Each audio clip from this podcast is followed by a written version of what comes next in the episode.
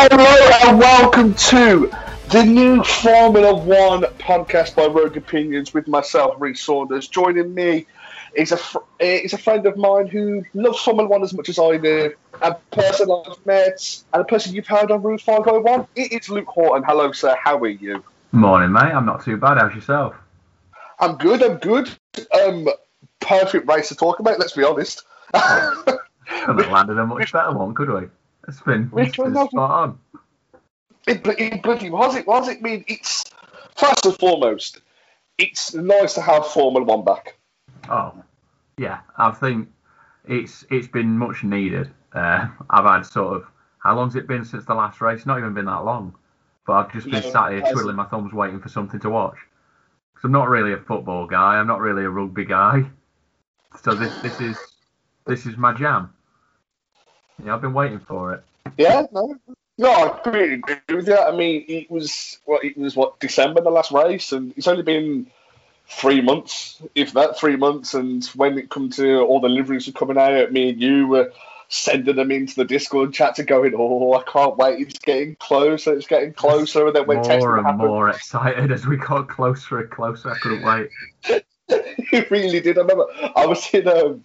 Uh, so Friday, uh, when practice started, I was shopping. So I was I was shopping, and I checked my phone, and I had a notification come through on Sky Sports saying that oh, practice begins in an hour. And I messaged Luke straight away, and I went, "It's fucking here! It's, it's coming, here. Luke! It's coming! It's happening! It's finally here!" And Luke replied with, "Calm down, calm, calm down, down, dear." Back of my head, I'm still thinking this could still be really crap. Like. He's getting um, really excited here, and I've been burnt before, so... No, I completely agree. I mean, we'll, we'll, we'll get on to... Okay, so we'll, we'll talk about winter testing, which mm. wasn't really in the winter, because it was in a desert, which was scorching hot. And um, so, so for this season, obviously because it was a condensed season last season, they didn't get much testing this season. They got three days at the, the Sakir uh, Grand Prix circuit. Very, very... Don't get that decision at all, um, for me, but nevertheless. I think it's because how many races they've got this season. And... But then again, though, the reason they, the next Grand Prix isn't until the eighteenth of April, so what they could have done is had another three days tested between this Grand Prix, mm. uh, between this Grand Prix and the next one. So they could have had another couple of days tested because... Um, I mean, look at it. A lot of driver changes. Obviously, we're just we're just going to race through them. Ricciardo's gone to McLaren from Renault. Alonso's back uh, at Alpine. Uh, they were Renault. Sainz has gone to Ferrari. Vettel's gone to Aston Martin. um, all new driver lineup at, at Haas with Mick Schumacher and another dude. Um, no, no, that's Nikita Mazepin. Cat, yes, we'll talk Nikita about him Mazepin later. Oh, we will, we will. And also, big, big big one for me, and the one that I'm really most excited about was Sergio Perez at Red Bull. Mm, Checo at Red Bull. Absolutely. But, I mean, because let's be honest, when you look at it, twenty twelve, Checo had a run a, a big team. Uh, repla- uh, I mean, I felt for him at this point, replacing Lewis Hamilton at, also twenty thirteen, yeah. sorry. Yeah. Uh, didn't really work out for him. Fair play to rebuild his career, though. He he fully deserves the seat. Um, mm-hmm. It's a shame that it's it's at the expense of Alex, because I think he deserved the seat. I think he deserved more of a run at it. But, yeah, I, he's he's more than deserving of the seat. I mean, just look at just look at yesterday, and you can you can see that, that there's a clear there's a gap in quality between what we were seeing from Alex last season and what we saw from Checo yesterday. Mm-hmm. He needs to he needs to step it up in qualifying, but that race pace was unbelievable. I mean, you look at it; he's always been good at, as I said, on the Sunday. I mean, I remember watching one race of his. This was years ago. This was I think this was one of his first races for Sabre, where everyone I think it was at Malaysia, and everyone's sort of tires are falling apart. They've had to do two or three stops. Perez does one, did yeah. one stop, and done his. I think he was right, pitted at lap twelve or something like that, and he went to the end and, on. End of the race on his tyres. Unfortunately, got disqualified because there was a, there was something wrong with his floor. It was illegal, but he showed there that he had the maturity and the yeah. to, to, to, and the good race pace. And then and let's be honest, he's a Formula One, but he's a Formula One race winner as well. Yeah. Um, and yeah, I completely agree. Yeah, he deserved that chance. Yes, I think Albon was very unfortunate. However, I know this might say not not like a lot of people, but to be roughly zero point eight seconds off your teammate is it's like four years of Formula One. It's like it's Miles, so far. Yeah. Over the course it, of a race, it's huge. It, it really is, and I, I like Alex Albon. Um, yeah. yeah I, I, I mean, personally, if I was looking at AlphaTauri, I'd rather have Pierre Gasly. I think Pierre Gasly is one of the most improved drivers on the grid. Absolutely fantastic driver. Mm. Yeah, I mean, I'll I'll I'll talk a little bit more about his race mm. when we get to talking about the race, uh, because I think there is a little bit to unpack there. But yeah. He's a talent. He's deserving of the seat. I don't want him to have the seat over Checo at the minute. No, I, don't, I, but I personally, I don't think we've seen Gasly in Red Bull at all. And it's unfortunate because you yeah. look at him, unfortunately, he's not going to get to Mercedes. He's he's not going to get to Red Bull. Possibly could get to Ferrari, but I, it's a very, very long shot. The biggest team he could possibly go to is Aston Martin. And it's, it's unfortunate for him. Mm. Um, Because, yeah, I, I do feel from that regard. But no, so, as I said, though, so winter testing, three days. Um, Red Bull looked dominant in testing. Uh, they, they they led all the sessions. Verstappen um, looking very good. Mercedes struggling a little bit with the, with the car. McLaren looked very good. Um, the back end on that Mercedes over testing. I know they, they shifted some balance um for the race and for qualifying, but in testing, the thing looked unstable. It looked, it looked like no one had driven it before testing at all. Uh, Bottas suffered more than Hamilton. Yeah, I think Hamilton, Hamilton had the more headline-grabbing issues. Yeah. Um, so sort of spinning out, heading into a hot lap, things like that. I mean, people are pe- this. people out there that are going to jump on anything that Hamilton potentially messes up with, aren't they? But, yeah, um, yeah he seemed to have the more attention-grabbing issues. But, yeah, over the course of testing, I think Bottas had the worst of it. Oh, definitely, definitely. But then, I mean, let, let, so we, we, we, we saw that Red Bull dominated. Well, not, they dominated over testing. I know me and you were having this conversation going, oh, God, is Mercedes sandbagging? Are they sandbagging? Are they getting? Are they lulling us to a false sense of security? Oh. Reece, this this is your opportunity, mate. This this can be my little segment of this week's show. This is the Reece. Do you need to apologise to Luke because Luke was right? Hour. Well, um, we'll, we'll get into why you were right in a minute, my friend. Uh, um, not right, apologise. No. Uh, I will, apo- I will apologise in appropriate timing, sir. Um, so, I mean, I, I said that. I, I, I mean, we, we both did think that we both did think Mercedes were sandbagging at, at some point, and then I still think we get. Oh, see, I didn't think so. As you as you pointed out, though, with the issues that we're having, and then um, and then it come out on Friday. So we, we get to we get to uh, practice, and it come out on Friday that Mercedes mm. had. Uh, found a new aero package. They brought it to the race. They updated the rear of the car so it, it, it was more planted. And then, but it didn't really make a chance, a, a difference because you look at it in all three practice sessions. Max Verstappen was light years ahead of the Mercedes. I mean, you look at it. I think F two. That says more to the setup of the Red Bull than it does the Mercedes. That Red Bull is planted this year. Yeah. That that Red Bull looks like me or you could get in it and get it around that course. It, it looks smooth as hell. Nikita Mazepin would still spin it around. Mazepin would still uh, spin a wall. He, he would. But no, I, I mean, I agree. I mean, you look at it, though, let's be honest, on the grid, Red Bull do have the greatest aerodynamic engineer of all time, in my, in my mm. opinion, with Adrian Newey. I mean, Let, let's be honest, Vettel won four world titles, not because of, you know, they said the engine shit like that. No, it was because of Adrian Newey designed that car in the downforce era, and it was incredible. Dominant, wasn't it? Absolutely dominant. I mean, are we are we approaching that again? Or do we think it's going to be closer this year? I mean, we'll, we'll, we'll get into it. I mean, but it, it, it does, it looks exciting. I mean, you look at it, the perfect example of F P two was, F P two is, sorry, it was a perfect example for qualifying in the race because it was the only one that's at night time and they were four tenths quicker mm. than Mercedes. Yeah. And four, four tenths is incredible in Formula One. Absolutely and, huge. It's, you're in, you're into that territory of saying that that car is dominant, you know. In a straight race, that Red Bull would run rings around any other car on the circuit. Mm-hmm. Luckily, yeah. luckily, I mean, we'll get onto it when we get to the race, but the tactics made yesterday an unbelievable race. Oh, yeah. I mean, it, I was I was gripped from lap one to lap fifty-six. Mm. I really was. But, um, so, yeah, we get to, we get to qualifying.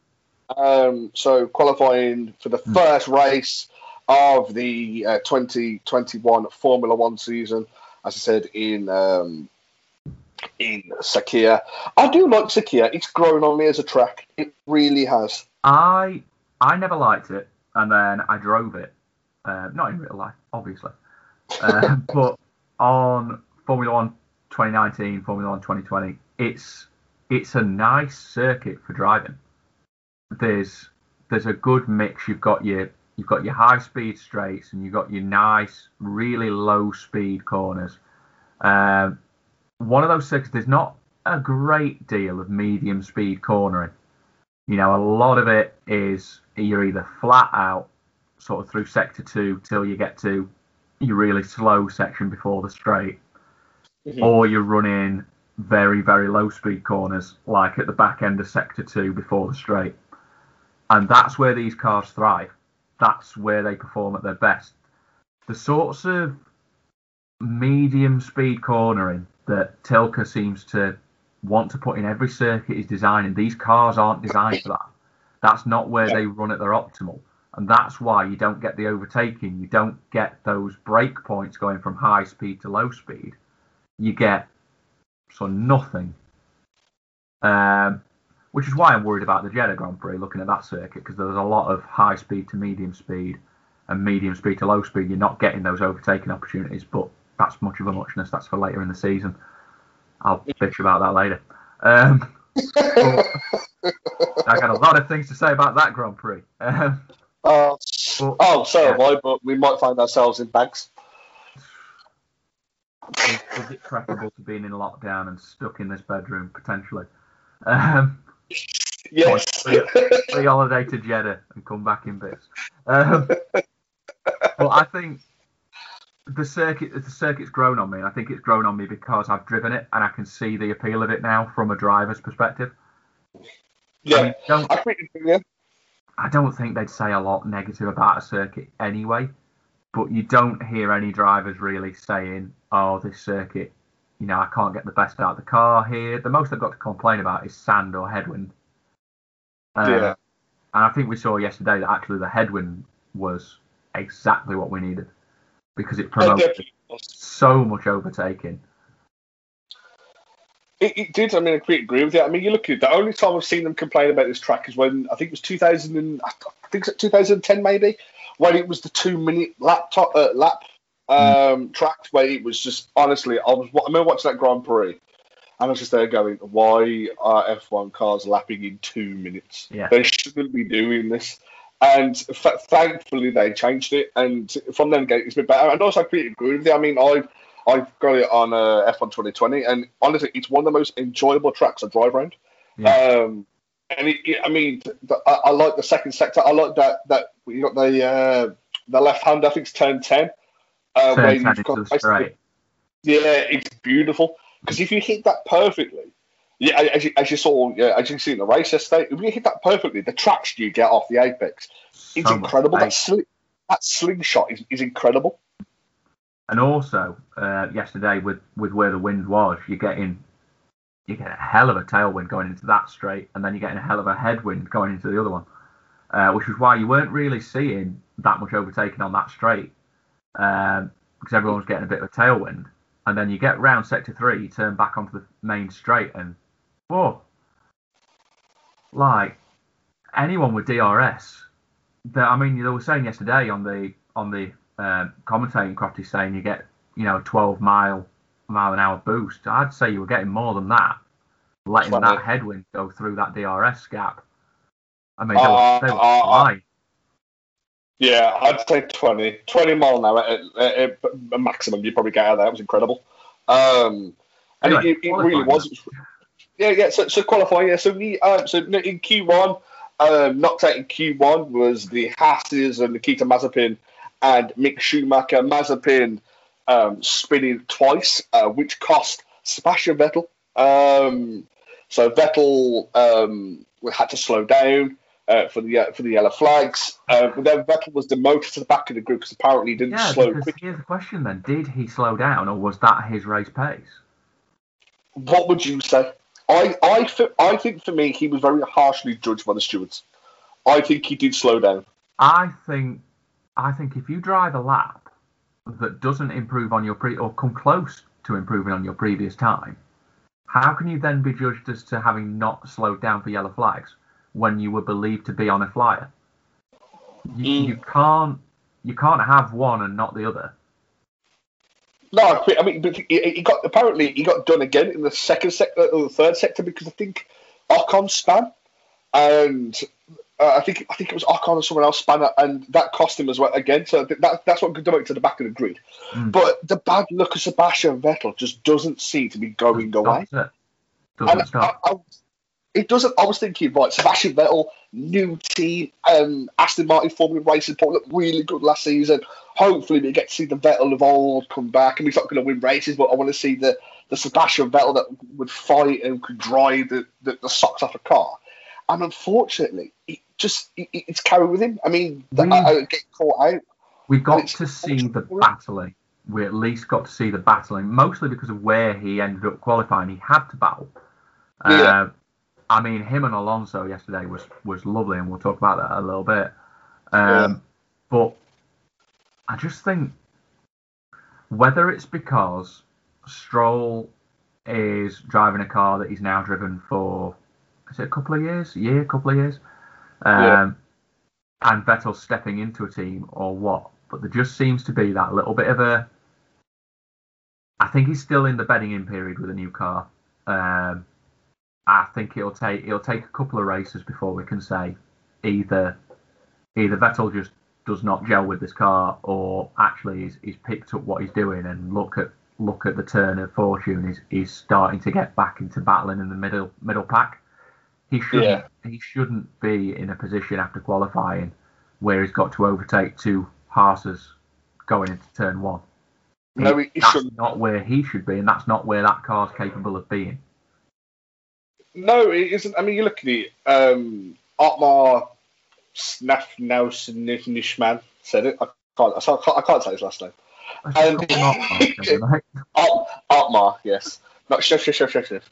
Uh, he he said though the fact that they've had to redesign that car because obviously you know there was a lot of issues with the pink Mercedes. Let's it was the pink Mercedes, so they've had to redesign it. And I mean, they're not, they're nowhere near as quick as they were last season. Let, let, let, let, let's be frank, they're, they're not.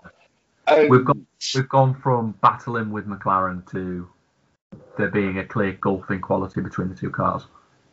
Yeah.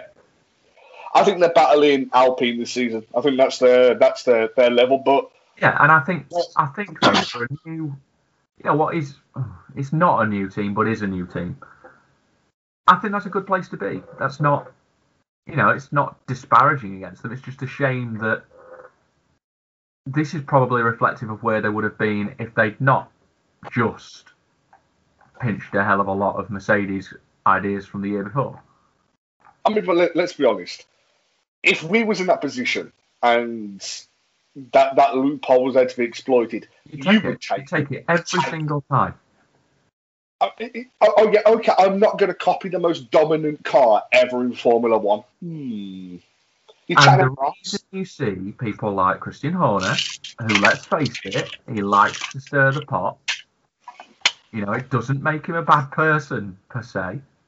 He does like to stir the pot a bit. He does like to go and speak to the stewards about things, as is his right. If he'd spotted that loophole, do we think for one second we wouldn't have been seeing a more Mercedes-inspired Red Bull? Um, yes, because I, I don't think no, I don't think Adrian Newey would do that. That's the thing. I think Newey Newey's set in his designs. They're all every Red Bull he's made is very similar, mm.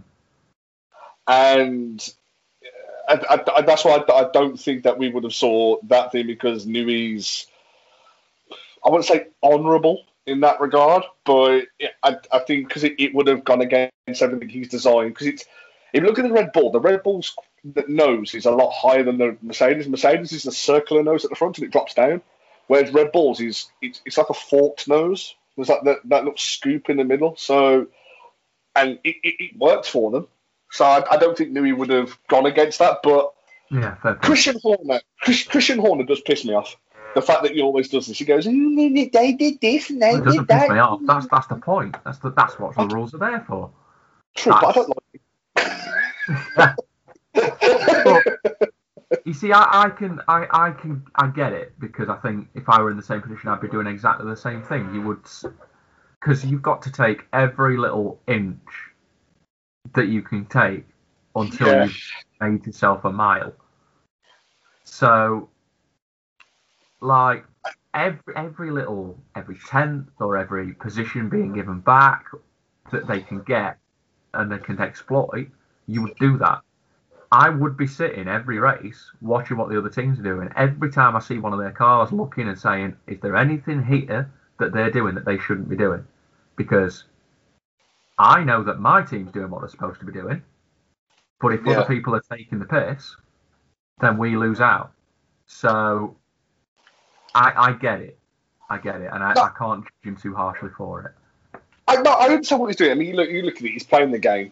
He's playing the game. He's he, he's, st- he, he's stirring the pot. But I tell you what doesn't help him, and it's it, and it's what doesn't help a lot of the people in Formula One right now. Is Drive to Survive. It it paints him in a bad light. I mean, you look at it. It painted Bottas as a dickhead. It's painted Horner as a dickhead. Um, it's made. The things that the only person who does survive, who I really say genuine, is Kunstein and Toto Wolff. That's it. And the thing, yeah. I, I, I, I don't think it helps. I mean, you look at it. Look, look what they tried to do with Sainz and Norris in that program. They tried to say there's a friction between Sainz and Norris. Did you not see them waving at each other on the track? I know, I know. those, those deadly enemies. how, how dare they? How dare they wave? Norris, who would stab him in the back at a moment's notice to take a position. Hello. um, but that, that's what gets me. I think that, I think that's why. I, I, that, that's probably Drive to Survive, with the fact that it is. It does kind of paint these people in a different light than they're probably not. And yeah. it did make Horner look like a, especially season three. It made Cyril Bitabel and Horner look like right dickheads. Horner, Horner didn't come out well. Uh, I do think it was a lot more framing than anything else.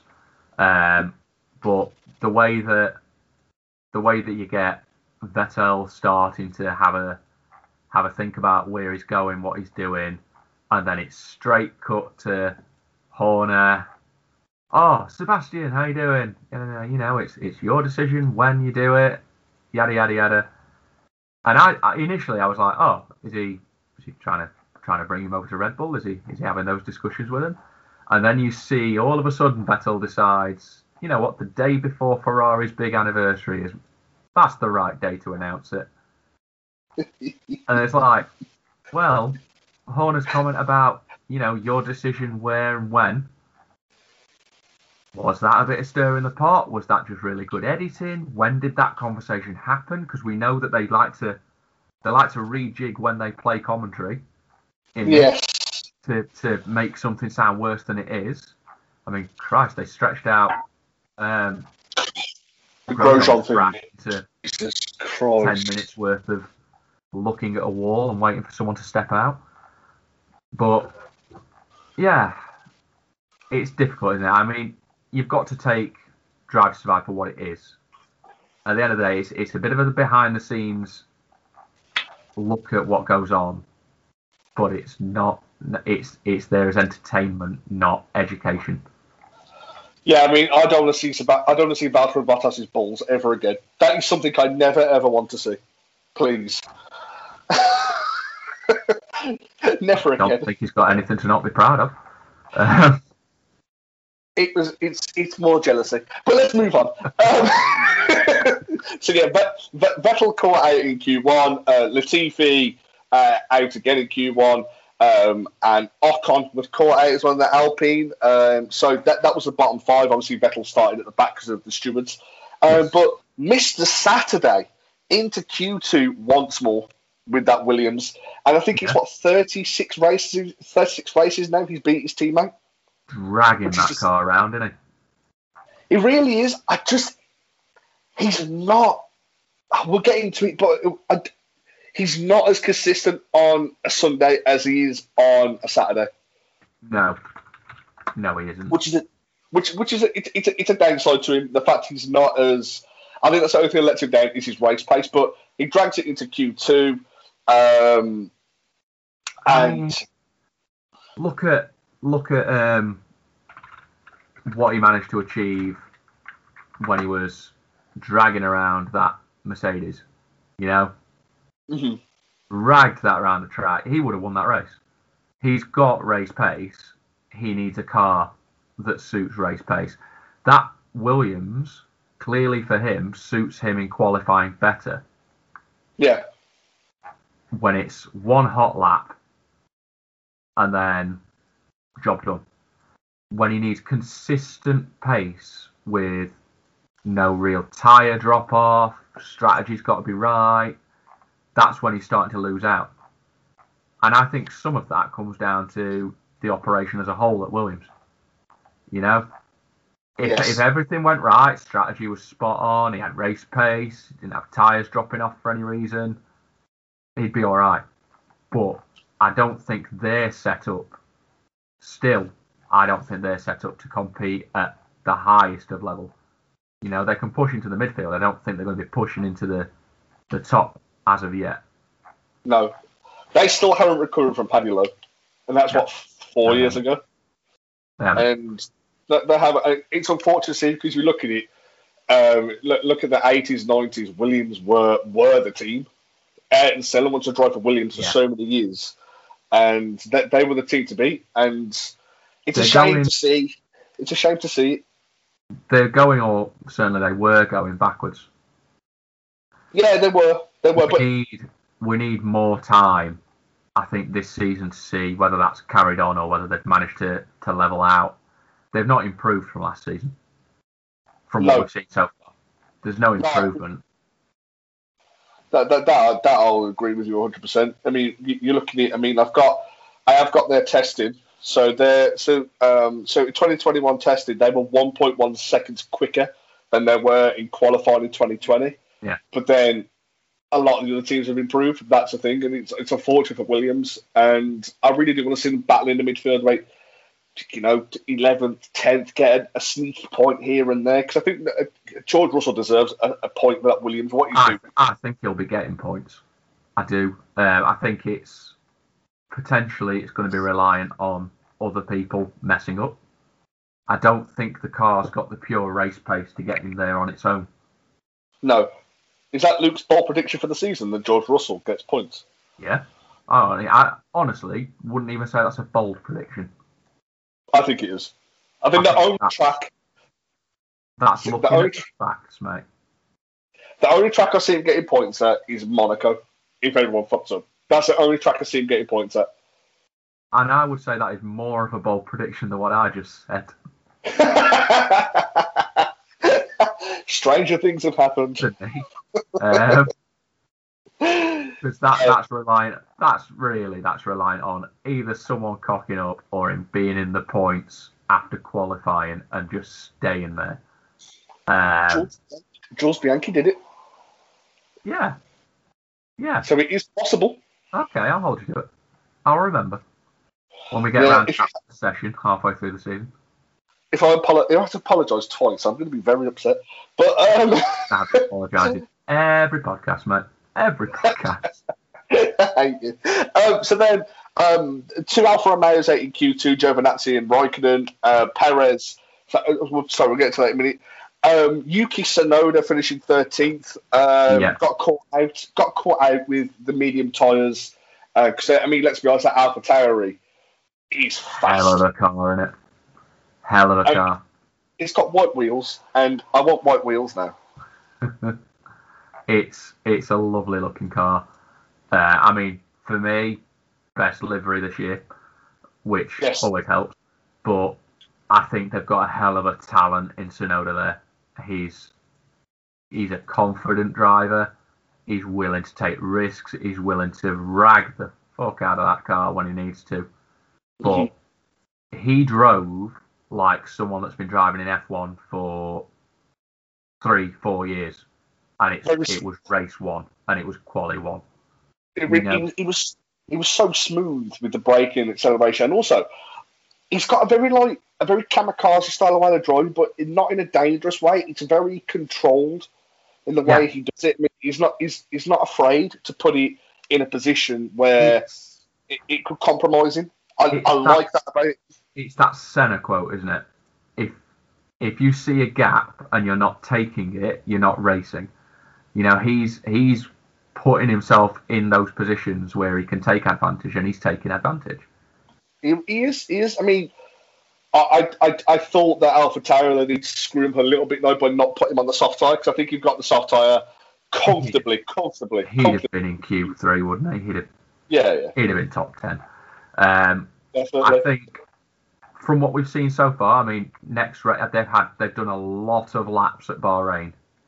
That's the yes. only thing I would say. They've done testing. They obviously they've had the practice. They've had quali.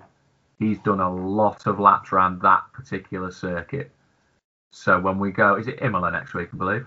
Yes, it is Imola, the eighteenth of April, which is I don't understand why there's such a big gap. It really does bother me. Beyond me, but. If we go to Imola and he's not having three days worth of testing to go round that track, to walk around the track, to have discussions with his team around the track like he did for this one, will that make a big difference? And will we actually see a little bit of a drop off when he's not got three extra days to acclimatise himself with a circuit? I don't know, because last season the AlphaTauris looked really, really quick round Imola. I mean, Kvyat finished fourth. I think Gasly was. I don't, I don't think Gasly was too far off either. But um, I mean, obviously they're going to have the simulator work. He would have done laps round Imola in the simulator. Obviously, I know it's like the same. Um, did F two do a race at Imola last year? Can't remember. I'll check. Keep talking. Uh, yes, I mean, I mean so that's the thing is that you look at it. Is it? I mean, let's wait. He's in a car which I think is probably the second fastest car on the grid in terms of sheer engine power. That Honda looks to have overtaken the Mercedes, and yeah. it's. It, it's a beautifully balanced. It's poised. It looks really quick in the corners. It looks it's, it's smooth on the straights. There's no hacking or sawing it like you have. Say it's like we have like uh, with Mercedes because they're rear end. It looks planted. It just looks superb. And yeah. he, he, I mean, look at it. I, I think they, they did kind of screw him a little bit with the strategy. Uh, yeah. But the big, the big, big thing though from Q two was Sergio Perez being knocked out, and again. This was um, Red Bull not putting him on the softs, which I well, understand. I think I, in I understand his case, if he hadn't had issues in the race, it would have been a bold strategy, Cotton, and I think they'd have pulled it off. I think some of it was deliberate. But then, it, uh, it, but then it's a frustrating thing with that second driver in Red Bull, that the fact that they're always going to be compared to Max, and we'll get into that, Max Verstappen qualifying on pole position. And you look at it, with Sergio Perez qualifying eleventh, though, that looks really, really bad for Red Bull. It looks bad for Red Bull. I don't think it necessarily looks too bad on Checo. I mean, Christ, he put himself in a position in the race where he really could show his quality um, and and the pace of that car.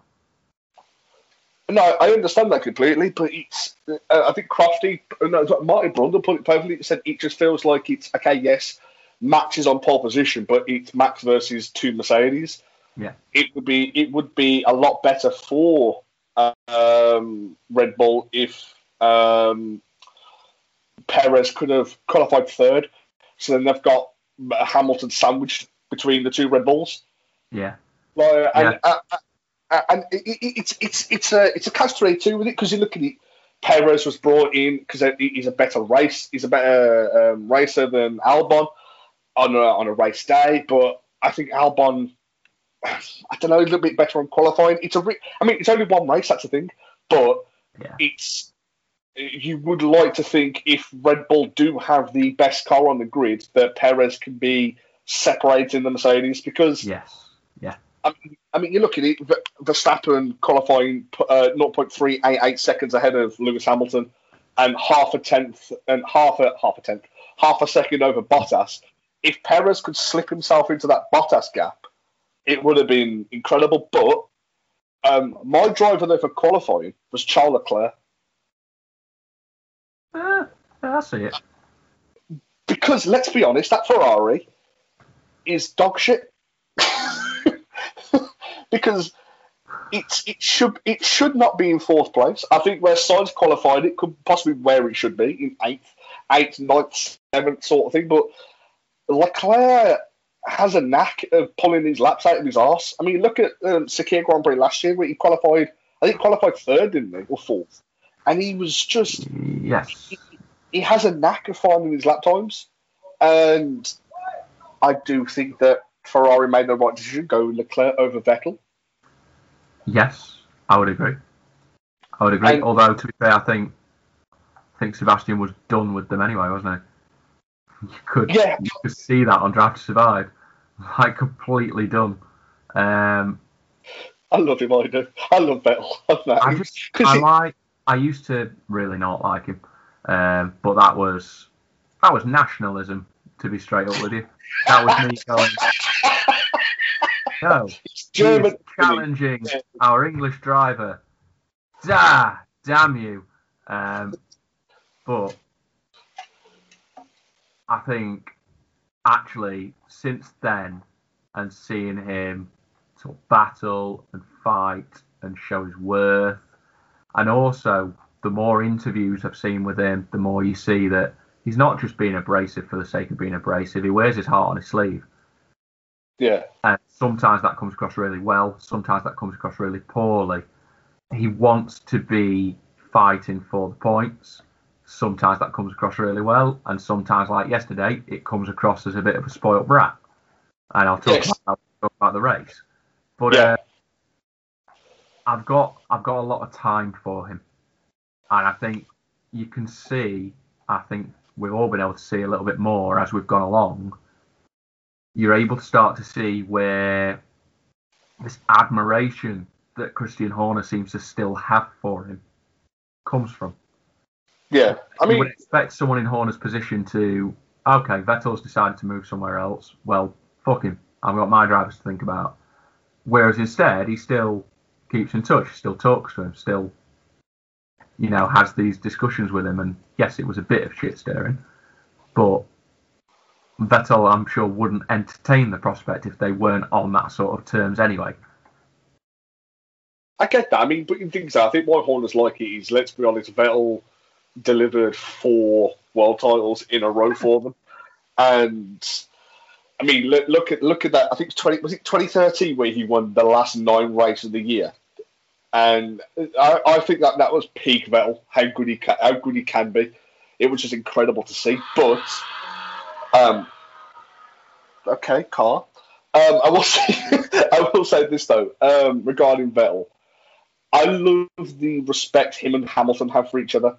I think it's it, it's genuine friendship there. They do have a laugh. I mean, one of the funniest things I've seen regarding them two is, did you did, did you ever watch, oh, I take it you've seen it, but the Seagull interview? No. Um, so, it was at Canada a couple of years ago, and Vettel... This, did this fall in that bit where I was like, oh, Formula One's got really fucking boring, I'm not watching it anymore? Is, I don't is, know is what... That little wolf. I'll, I'll send you the video a bit later, but it was, I'll just tell you, but so it was funny. So Vettel's lead, I think Vettel's leading, and he's he's locked up his brake because there's these two seagulls in the middle of the track, in the middle of turn one, and he's locked up and he's gone off, and Lewis has come round, the seagulls have flew off then, when Lewis comes round, and he says, you've got away with animals, like, you told them seagulls to sit there, to stay, to stay there in the middle of the, middle of the track, and then when you come along, they fly off. And it was really funny between the two of them having this genuinely funny back and forth. And Vettel ran, and then um, when they do the press conferences together as well, and they have a laugh and a joke, and it's it's nice to see that these two rivals because they were right. I mean, let's be honest, Vettel was the yeah. closest challenger for, for Hamilton for, for many years. And it's just nice to see that, that they, they didn't have a falling out, that is like Rosberg and Hamilton, no teammates or that. I but think it says a lot about both of them in terms of their personality and the way that they view racing. I think mm-hmm. they both of them thrive on challenge. You know, Ham- Hamilton's absolutely fine running away with it at the front of the field, but I think both of them thrive on challenge. And yeah. being the other person in the pairing, I think you're bound to have, even if it's not a friendship, but a level of admiration for the ability of the other person to, to be able to push you to your limit, your absolute limit. Yeah. No, that, that, that I agree with. I mean, but I mean, talk about Hamilton winning the challenge. Look how... This is the most excited I've seen Lewis Hamilton in years. The fact that when, when Verstappen was Verstappen got on pole and Hamilton did his interview afterwards, this sounds like a motivated Lewis Hamilton. He wants this fight. He's wanted this fight for years because, let's be honest, his teammate hasn't given it him. And I think it's a, it's an oh shit, like I need to get the bit between my teeth because yeah. I've said I've said to you off podcast, I think. Win or lose, this is his last season. I really do. Um, I think he wants championship number eight. I think he'll either get it or he'll not get it and he'll say, you know what, that's enough for me, I'm done. Last season, he looked done. He looked so uninterested, apathetic at times. I mean, listening to him sign off, he wins the Grand Prix. It's like, thank you guys. It's been a really good race. Just want to thank everybody in the garage, all the fans at home. We did it, guys. We did it. Like, where, where's the fucking shit? Yes! Come on, guys! You know? And then, I mean, then you get a race like this. Yeah, exactly. I mean, you look at it, not even. I mean, did did Michael get like it towards the end? I think he did. Because I think about, I, think I, th- I think it's just boredom. I think that's what it is. Because I mean, I know a lot of people don't. Lewis Hamilton. Lewis Hamilton is the best driver on that grid. And if anyone says anything differently, then they don't watch Formula One.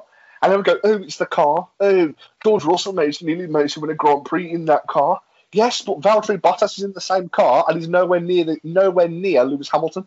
Yeah, and I think no, we'll talk about it soon. Um, yeah, exactly. I mean, but I, I, I said this to you off podcast as well. So everyone's going on about oh, that it's always the car with Lewis, and that is that's the reason why he's won. Valtteri Bottas has won nine races in that Mercedes. Yeah. Nine races. That's it. Yeah. Verstappen's won more. yeah. In in what was quite clearly a less superior car to that Mercedes. Yeah, so people need uh, just uh, a little bit of a rant there, but people who go on about Lewis Hamilton's the best, uh, isn't one of the best. Fuck off! Just go and listen to something else. Go, go and go and talk to your people under your rock that don't understand Formula One, because Lewis Hamilton is one of the best drivers ever in Formula One. It's, and separ- it's separating person and performance, isn't it? I, as a person, can't stand Maradona. Yeah.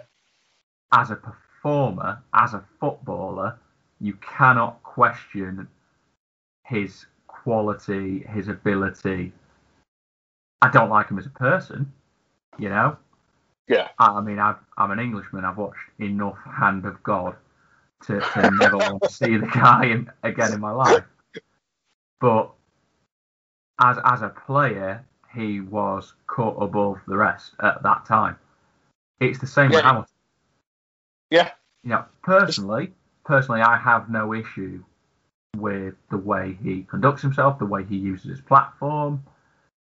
I've, I've got some issues with potentially tax-related reasons living in a different country. But Let's be honest, if we did it, we would do it. I would do it if I could do it.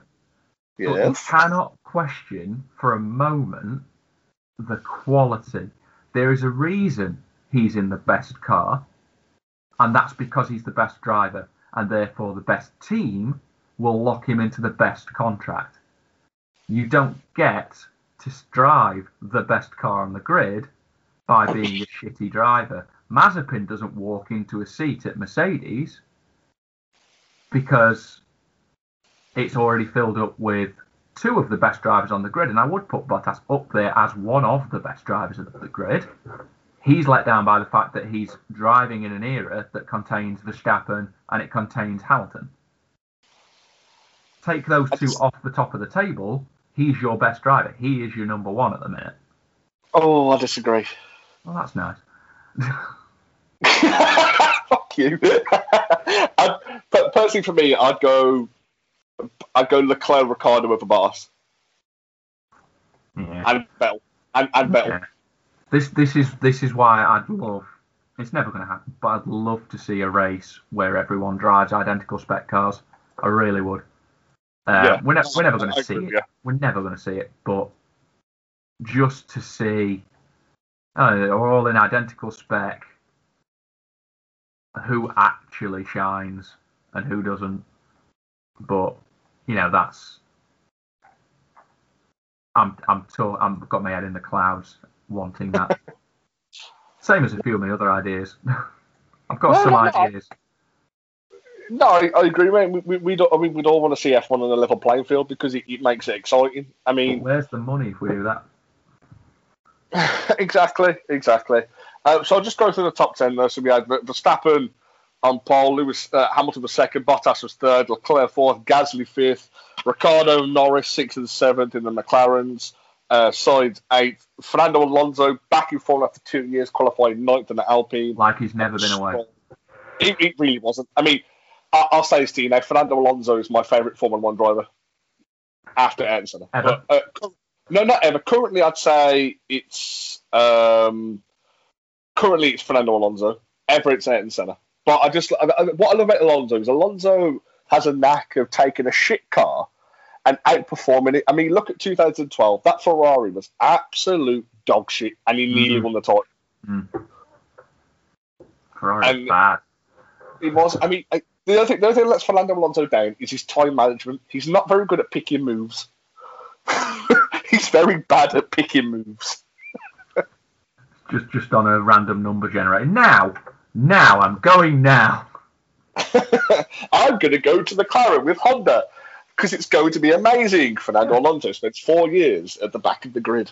And then he leaves. McLaren research. It's a difficult one, isn't it? I mean...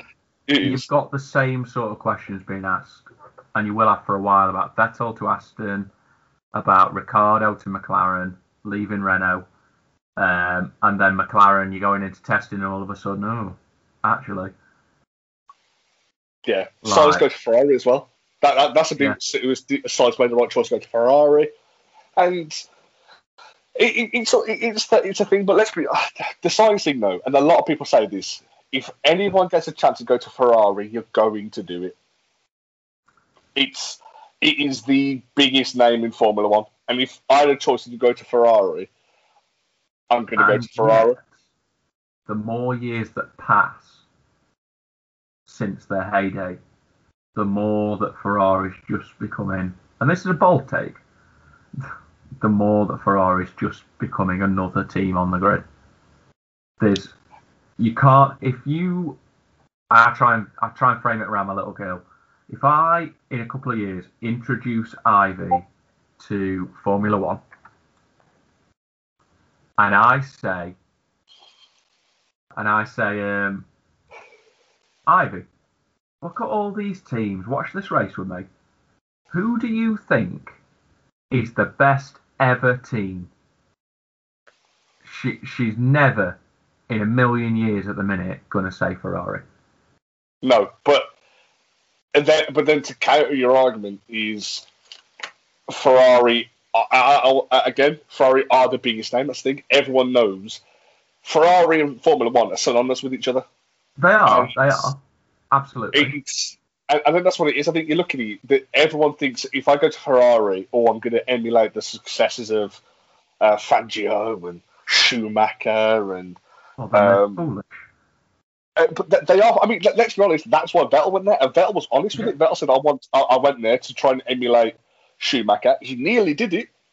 He mm. nearly brought a, a, a yeah. world championship Ferrari. He, he he did it twice. Uh, but I think that's what it is. I think it's Ferrari just have an appeal about them. I mean, you look at, I mean, look at, look at Monza. Yeah. Look, when Leclerc won, won that Italian Grand Prix, the, honestly, it was surreal. Just seeing everyone on the track, the Ferrari flags going, the the um, the, the smoke, the, the red, the green, the white. Nothing prepares you for it. And it's one thing I want to do. I want to go to Monza to see that. Because it, it would it would probably be one of the bit best sporting things you can go and see. Yeah, I mean, I don't know. I went to I went to Spa when I was thirteen, and that was great. I mean, it was literally we sat on a hill for four hours, but th- there's nothing quite like when you're trying to get an idea of the pace. You don't you don't see it on T V. The cars. I've said this to my wife. The cars look slow on T V because yes. of the camera angles. You don't get that feeling of we're two hundred, three hundred kilometres an hour. When you go no, to you Spa... Don't. My uncle went to Spa in twenty twelve sat. when Hamilton and Button were, were mm. going for it, and I think Hamilton won it, but he we, was there that year, and the video we had of it, it's incredible. Yeah, I mean... Uh, when I went, we sat sort of just up from Eau Rouge. Um, That's where he just, was? Yeah, you see. And then, so we sat, there were like a ton of us, a ton of these British fans that had travelled over on coaches. Um, and then, so just down from us, you'd got your Ferrari fans. And there were about one hundred Ferrari fans below us. And this is back when Alonso was driving for Ferrari. Mm-hmm. And, um, they're going mad. Like I think, I think it's like his second place. I think it was, and Button's in third. And anyway, from where we were sat, you could see the big screen. You could see the numbers ticking down. Uh, you could see Button closing that gap. And I think he overtook him. With, it was either last lap or lap before, but he overtook him right in front of us after after like fifty-three, fifty-four laps of these Ferrari fans cheering every time he came past and he was still in front. And with a lap to go, all of a sudden, just all the British fans were like, yes!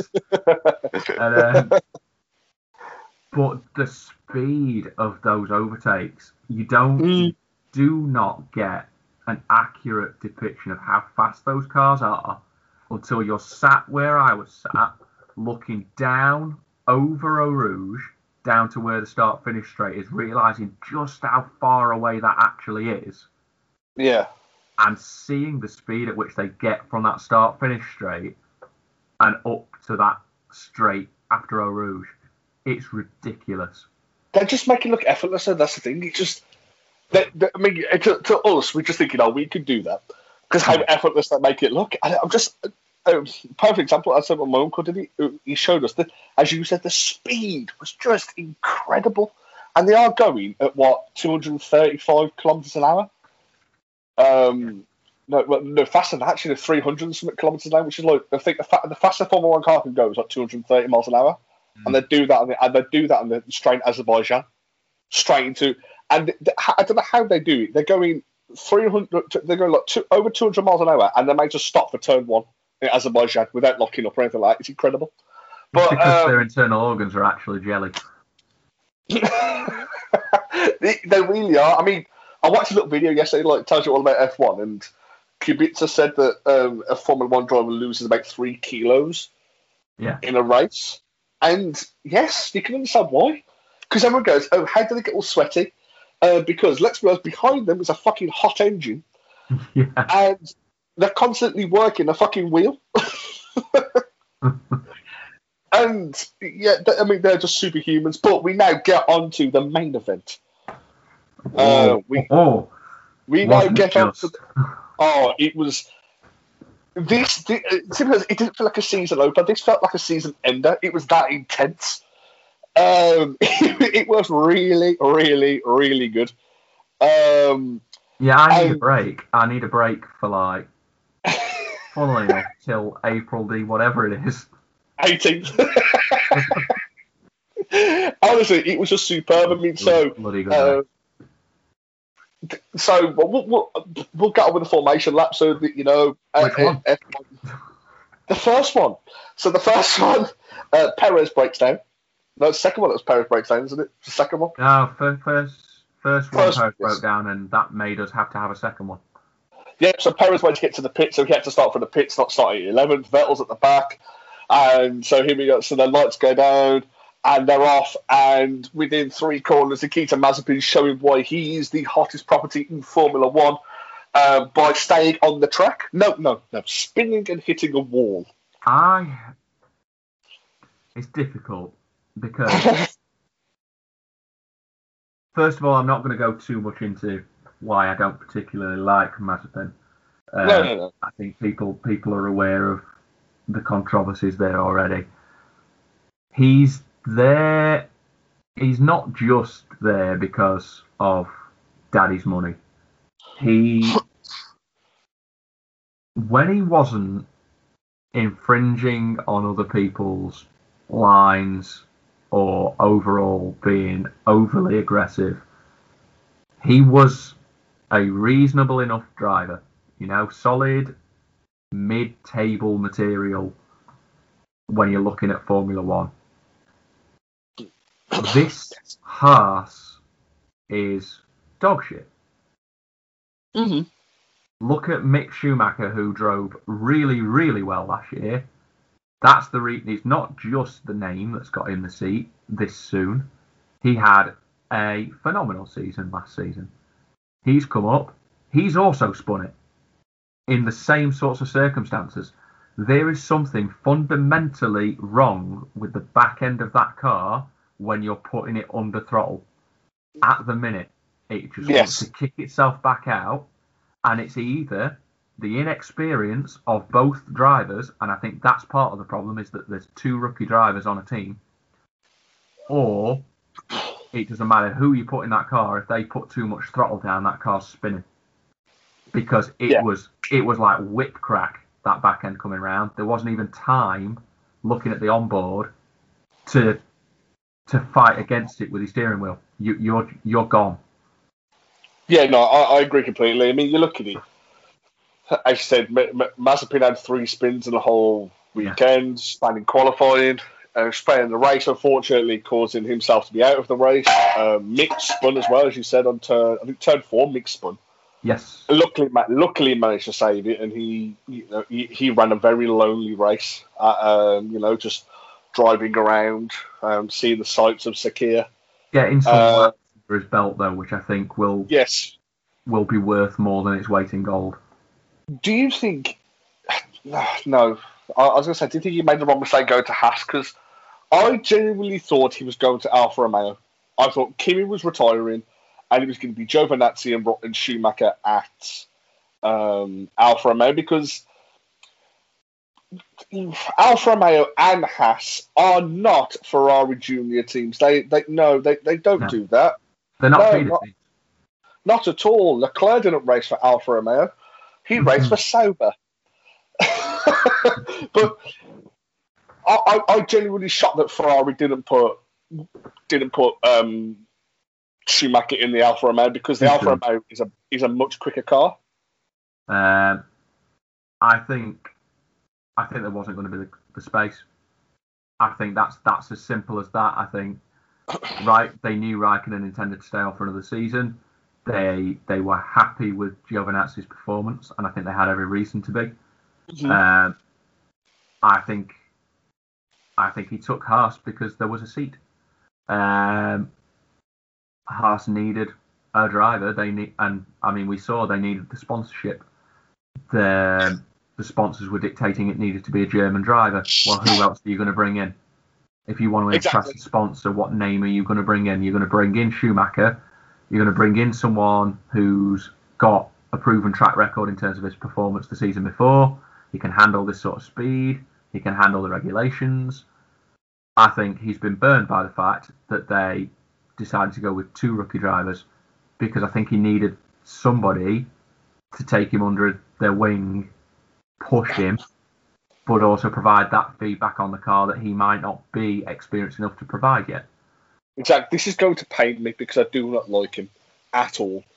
I think they should have kept Roman Grosjean. I would agree.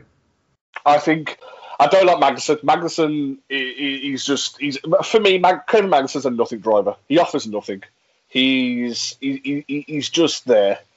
And whereas Roman Grosjean, as like him, Roman Grosjean has the experience to give to Mick, and also, as you said, to push Mick as well. And I think he would have done it. Um, and I think it's clear that he needs to be pushed. There's going to be, I think, and it's difficult to judge how somebody thinks. If it were me, there'd be a little niggling thing in the back of my head, both ways. One thing saying, I'm only here because of my name. Yeah. One thing saying, I could stay here for as long as I like because of my name, regardless of how well I perform.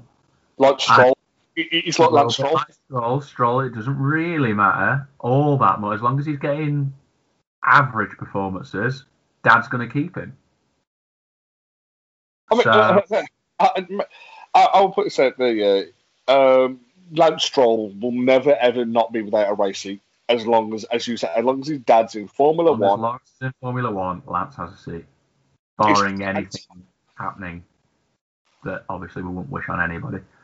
No, um, no, I, I agree there, but I just think that, yeah, it's it's a shame to see that these paid drivers, as they're so, uh, are taking over Formula One, when you've got guys like Nico Hülkenberg, who is one of the be- what, what, a very, very solid, consistent driver, as he proved last season. Hülkenberg should have been. Exactly. I mean, you, you know what? Yeah, but Hülkenberg mm. should have been that should have been that German driver. Yeah, because you, you could. I, I, That, well, that is the team I got behind. Schumacher and Hülkenberg. Yes, exactly. Hülkenberg exactly. provided the feedback on that car, which is clearly needed. Um, I yeah, Maz- Mazepin shouldn't be here. He shouldn't be on this grid. He's shown he's not at the quality that is expected of someone to be on this grid, and he's not shown the pace. When you look at someone like, um, and I hate to bring him up, but Maldonado. Yes, he was, in race conditions, dangerous. He was dangerous to drive around. Yes, like Magnussen. However, in both cases, Magnussen and Maldonado, they had the pace in qualifying and the race pace to make up for it.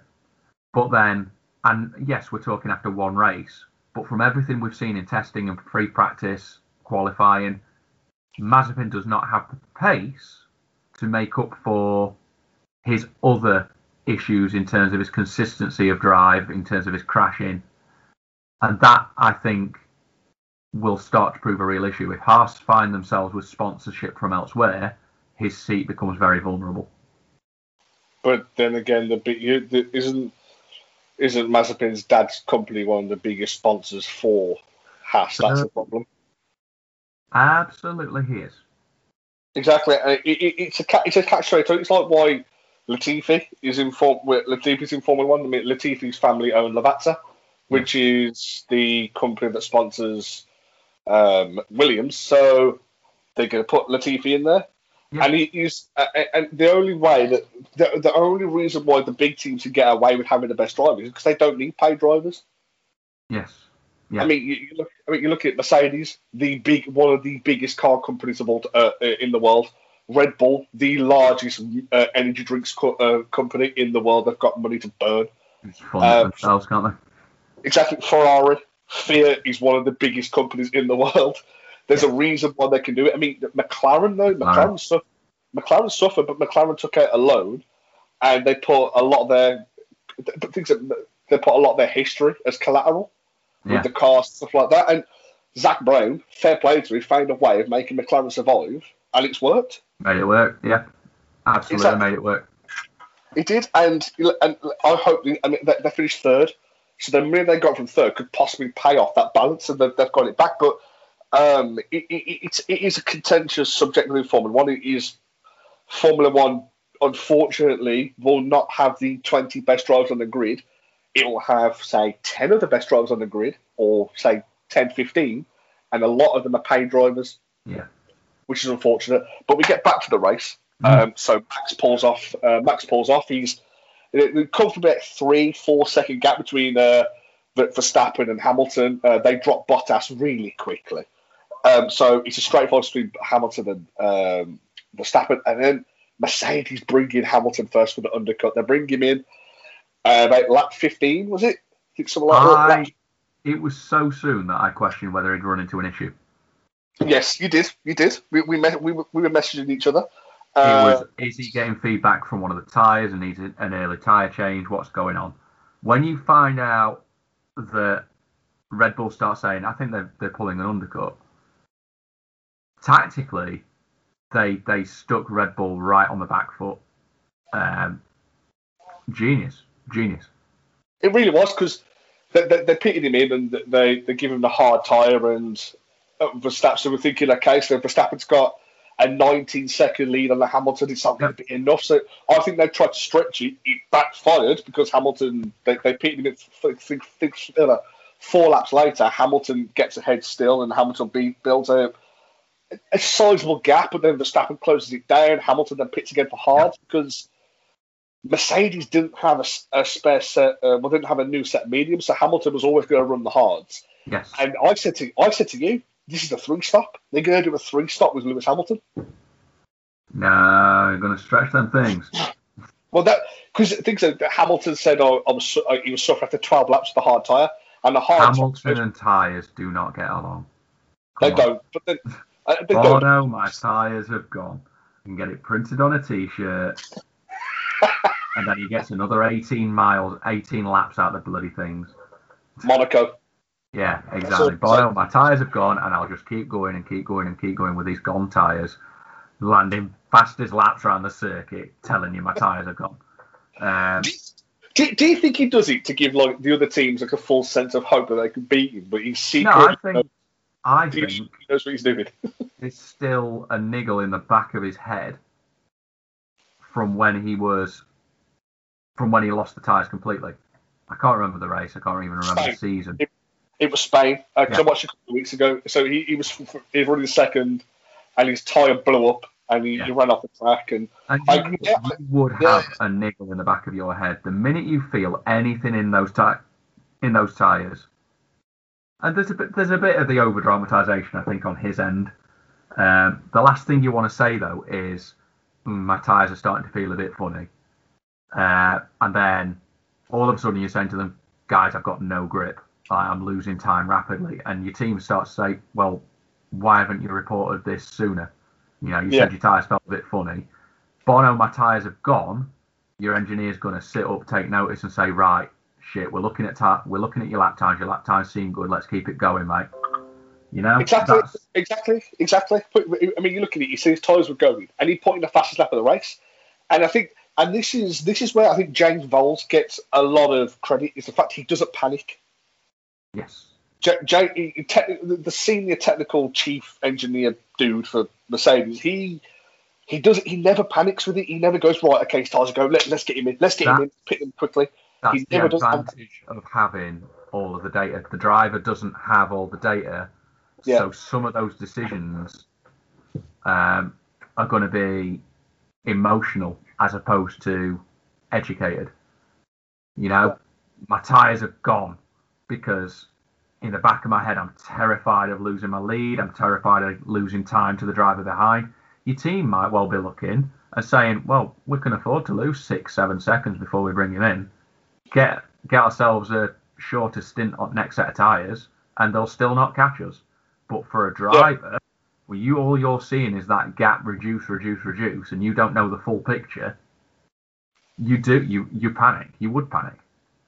Exactly, he would, and then so, but then he, he managed to stretch his tyres out towards the end. But then, um, so so you know, we we they get the second round of pit stops in. Verstappen, um, you know, gets past Hamilton, and you know this is how it's going to go. We get to, we get to the last stint of it, but I just want to talk about before we talk about the, uh, Hamilton versus Verstappen. It's how quickly they dropped Valtteri Bottas. It was it was staggering how quick they dropped him. It's. It's a difficult one, isn't it? Um, I don't know how much of it was down to Bottas needing to battle with the cars behind him, because he was battling very early doors with the Ferrari, uh, with the McLarens, Um, it was, but he was told to push us in that third position. How much of that was dictated by team decisions? I, I don't know, because if you look at it, there was six seconds, but there, there was seven seconds between him and Norris, and his engineer got on the engineer got on the radio and told him to push, yeah, push, push, push, and he didn't. He, he never made an inroad in that fifteen second gap between Hamilton and between the Hamilton and himself. He never did it, and I think this is why I'll say this year: Valtteri Bottas is the Gerhard Berger of this era. Very, very, very good teammate, fantastic teammate. Nowhere near as good as the t- nowhere near as good as his teammate. I mean, you look at Gerhard Berger went against Ayrton Senna. Who's going to win that? Ayrton Senna. Yeah. Who's going to win between Bottas and Hamilton? It's going to be Hamilton. Yeah. And when I say it's people, people go, "Well, you don't know what you're talking about." No, I do know what I'm talking about, because it's in the proof. Gerhard, it, it, it, it, this is not a knock on Gerhard Berger or Valtteri Bottas. It's just not every driver is the same. Your t- unfortunately, your teammate is better than you. And I don't care what people say, oh, Rosberg was better than Hamilton for a year. No, he wasn't. Hamilton won more races than Rosberg in that year when Rosberg won the title. It means nothing. So, um, I, I'm coming across that I'm a fucking Lewis Hamilton fanatic. I'm not. But I just, I'm gonna, I, I hate when people just say he's not good. He's not good. But, um, so unfortunately, Bottas, Bottas couldn't do it. For, Bottas, for me. Just, at the minute, Bottas with Hamilton is like, it's like Irvine with Schumacher in sort of ninety-six yeah. through ninety-nine. It's like Barrichello with Schumacher through two thousand five. Uh, uh, let, no, no, but Austria, the point Austria, of Barrichello, Austria. Barrichello being a good driver, a quality driver, a driver that we saw when he had the right car, um, could win races. You know, we saw him. We saw him with Brawn on in that season. Winning races, yeah. Um, yeah. But when he's in a team with that level of talent, you you become the wingman. Cool. I, I, I know he doesn't like being called a wingman. Bottas doesn't like it, but that's yeah. the situation he's in. I, exactly. I mean, you look at it. I just said that. Yeah, Coulthard and Hakkinen. Hakkinen was much better than Coulthard. Yeah. Um, you had whoever. See, this this is the thing. You had Senna at Lotus. Whoever Senna's teammate was a Lotus. Um, you, that's the thing. There's always, unfortunately, there's always your teammate. Is, I mean, I'm trying to think. Look, look at the F one grid right now this year. Um, I'd say there's there's a clear there's a clear discrepancy between uh, Hamilton and Bottas. Very clear. I think there's one between Perez and Verstappen as well. I think Verstappen's a lot better than Perez, unfortunately for Perez, even as good as he is. No, he is. He is. Um, I think Leclerc's better than Sainz. Who do you think's the best in McLaren? That's the thing. It's obviously you're going to say Ricciardo because Ricciardo's been doing it a lot longer. But they're on a parity at the minute. They exactly. Exactly. Can't tell them apart. No, you can't. Um, Ricciardo was very honest in his interview after the race. He said, I just couldn't find the pace. They told me to push. I pushed, my tyres went. So he yeah. was very honest. Um, I'd say Gasly's better than Sonoda, but it's one bloody race. I mean, that... give Sonoda a few races and we'll yeah. come back to him, because I think he will either sink into the midfield or he's going to shine this year and he's going to earn himself a drive somewhere else. Yeah. I'd, I'd, I'd say this. I think Giovinazzi is better than this Raikkonen, because this Raikkonen is just, you know, it's he's just he's just there. Him, he's ready to go. Uh, he's ready yeah. to go. I think Russell's better. Russell's better than Latifi. Yeah. Um, Vettel's better than Stroll, I would say, but then we haven't seen it. True, we haven't seen it, but again, if you're going on name thing, Vettel is better and stuff like that. Yeah. But again, that, that's a new partnership. And then uh, the obvious one is Mick Schumacher is so much better than Mazepin. Oh, so that's what it is. You look at you look at it in that in that whole ten teams. There's only really two driver lineups that you can say are close with each other. Mm.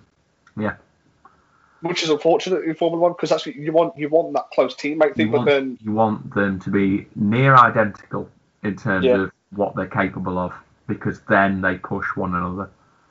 Exactly. Your biggest, your biggest rival in Formula One is your teammate, because that's the only person you can sit down and say, we're driving pretty much identical cars, I am better than them. That's the yes. only person you can do it with. and Bottas got shown up by Russell. That's all I'm going to say on that regard. Yeah. Uh, yeah, everyone's saying that. Oh, this, this is what, before we get back into racing, this is what pissing me off with people saying that uh, Lewis is scared of Russell. Just, just, just shut up. He's not scared of anybody. That's the thing. He's a seven-time world champion. He's, he's won the most races of anyone. He's got the most pole positions of anybody. And another record he broke was the most laps ever led in Formula One, which is another record that is just insane that he's broken. So yeah, but so we get to. The, I, th- I think we can talk about the last six laps. The last six laps. Uh, stat- something I want to talk about just before we do talk about the last six laps, actually. Okay. Sebastian Vettel. And Fernando Alonso. Yeah, to begin with, yes. Um, it just brought back memories. Actually, two drivers who no longer at the top of their game, don't get me wrong, but battling in that midfield and actually racing properly. You know, um, I think one thing I hadn't realised, obviously we've got the track limit thing to talk about very shortly, mm-hmm. but that turn four...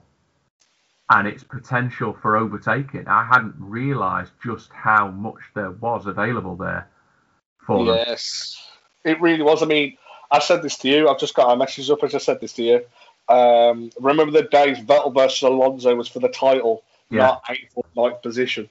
But it was just lovely to see. I mean, even Sainz got involved as well. And I think that, that was really fun. The fact that it was yeah. there were, there were three wide going to turn four and... It was nice to see racing in Formula One, and everyone goes on about, oh, up front, there's, there's, there's no racing. There is racing in Formula One. There's racing. Watch, there was racing all over the track yesterday. There really was. This was, uh, this. It, it's harking back to the days of old where it wasn't just one team, it wasn't just like, you know, oh, we're just going to follow each other's procession. They were going for each other, and I love to see it. And as you, uh, as you said perfectly, Fernando Alonso, just before, unfortunately, before he had to retire, hadn't missed a step. He hadn't missed a beat. Missed a he beat. was. Is, was is he? Is he thirty-nine? Thirty-nine years of age. Uh, double check. It's thirty. I think it's thirty-nine years of age. He's raced against. This, this is a great stat. Fernando Alonso's raced against ten percent of the Formula One team's parents, of drivers' parents. Jesus wet. Um, he Yuki Tsunoda, I don't think, was born when uh, Alonso started racing in Formula One. Well, his first win was two thousand three. Did he start two thousand three? No, because he started for Minardi in two thousand, I think, or two thousand one. two thousand one. So Sonoda was one years of one year one year old. And Alonso. That makes me feel. That makes me feel ancient. I was so two thousand one. I was six. That makes me feel the. The fact that you can be born in two thousand and be twenty is... Yeah, no, my, my, my brother... My, sad. Exactly, that's it. My, my, brother, my brother's born in two thousand. He's tw- he's he's twenty-one this year, and I hate the fact yeah. that he's, he's that old. He might, I, I've come to terms with the fact that in less than two weeks... I think my birthday's next week, I think. In less than two weeks, I'm twenty-six years of age. And I don't want to be twenty-six years of age. I want to be eighteen years of age. Don't start implying twenty-six is old, mate. No, I'm not. I'm not. No, no I'm, you're not that much older than me. So, exactly, you're a year older than me. Shush. But a year closer to death, mate. Oh, don't. But it's that's the thing. It's just it's one of them. Like, I hate the fact that Yuki Tsunoda's twenty and in Formula One, and he's a lot richer than me. He's um, a lot. He's, he's better than me at driving and everything, and he's just the just, quality of him driving. Yeah, I mean, I, I'm good at I'm I'm good at Formula One twenty twenty. It's not the same thing. He's good in real life in Formula One. I'm not even good at Formula One um, on twenty twenty. Yeah, because you choose shit teams. That's why. Just go with a good yeah. team. What's a bigger shit team? Work your way up. No, fuck off. Right. Um... So, but yeah. So as I said though, so Vettel versus Alonso, which was really nice to see that driving side as well. And then really Vettel closes the gap on Ocon. Yes. Goes D R S on the main straight. Goes for the right hand overtake. decides not to take the right-hand overtake because he doesn't have the pace to pull it off. Yep. Comes back in behind Ocon. Ocon goes to turn into the turn, as you do if you want to get a car around a corner, turns his steering wheel. Vettel locks his tyres up behind. He's misjudged the distance between himself and the back of Ocon's car and just straight up whacks the back of him. And at this point you go, oh crap, Vettel's, you know, he's cocked up, he's made an error. So all well and good. We'll, we'll carry on. You know, he'll need to get his wing replaced. Then gets on team radio and says, why is why is Ocon changing his line halfway through the corner? He's not allowed to change his line halfway through the corner. Like, Ocon drove in a straight line. Didn't uh, do yeah. anything. I will apologise to Luke right now. This is the first of apologies. Um, I I did say Ocon moved. Um, no, no, no, no. I, no. Let's be honest. I was very quick in apologising because I went, oh, Ocon's moved. And then I went, oh, no, he didn't move. I, I, I want this. Oh, why did Ocon change his line? I take that back. Immediately, I take it back. Um, Poor Esteban, though. You'd, you'd be raging because he drove re- he drove a, a pretty good race. He uh, did. And then he I, gets shunted in the back for nothing. I do feel for Ocon, though. The fact that, you know, he thought, oh, Ricardo's leaving. I might be the team leader for Alp- Alpine next season. I'm going to lead them. Oh, shit. A two-time world champion comes back. I do feel for him in that regard. I can, I can just imagine the team meeting when Ocon's like, so I'm number one driver now, yes? And just Alonso just kicks the door open, like pulling in from behind him. It's like, no, I am. Because I really thought they would have gone with Guan Yu Zhou because he's re- he, look, he looks really good in F two. So I thought he was going to be they were going to promote him and then have like Ocon and Guan Yu Zhou, and then all you see is the return of the Messiah. Surprise, uh, motherfucker. And then imagine Ocon though, when Fernando Alonso crashes his bike, thinking, "Oh, here we go. They might bring somebody to replace Alonso." He just turns up with go with his fucking metal jaw going, and uh, and what, bitch? And yeah. what? So uh, I, I, he could he could have been stuck under a literal steamroller. He still would have raced this season. He would have, but this. See, this I think what Alpine have done perfectly though is what Haas should have done, as you said. They've got fucking Fernando Alonso. And he is going to raise the game of Ocon. Esteban yes. Ocon will get better results this season because the person he's competing with is one of the best to have ever put on the racing overalls. Yes, exactly. Exactly, as you put it perfectly. So, moving on away though from Fernando Alonso, unfortunately for myself because I love him. We now talk. We now get into the crux of the race, the crescendo, um, the last six laps of the race mm-hmm. where it really got nitty gritty. Uh, Verstappen closing between within D R S uh, range. He's going at Hamilton. Um, four laps to go. He gets past Lewis Hamilton. No, he doesn't. Of, no, he doesn't because of turn fucking four. Uh. Um, now, th- th- this is a segment of the podcast that I'm going to call Luke Lets Loose. So, fucking four, let's go. Yes. Uh, right. So, Luke, Luke Lets Loose. Reese is now going to be quiet for the next half an hour. It's going to be that long.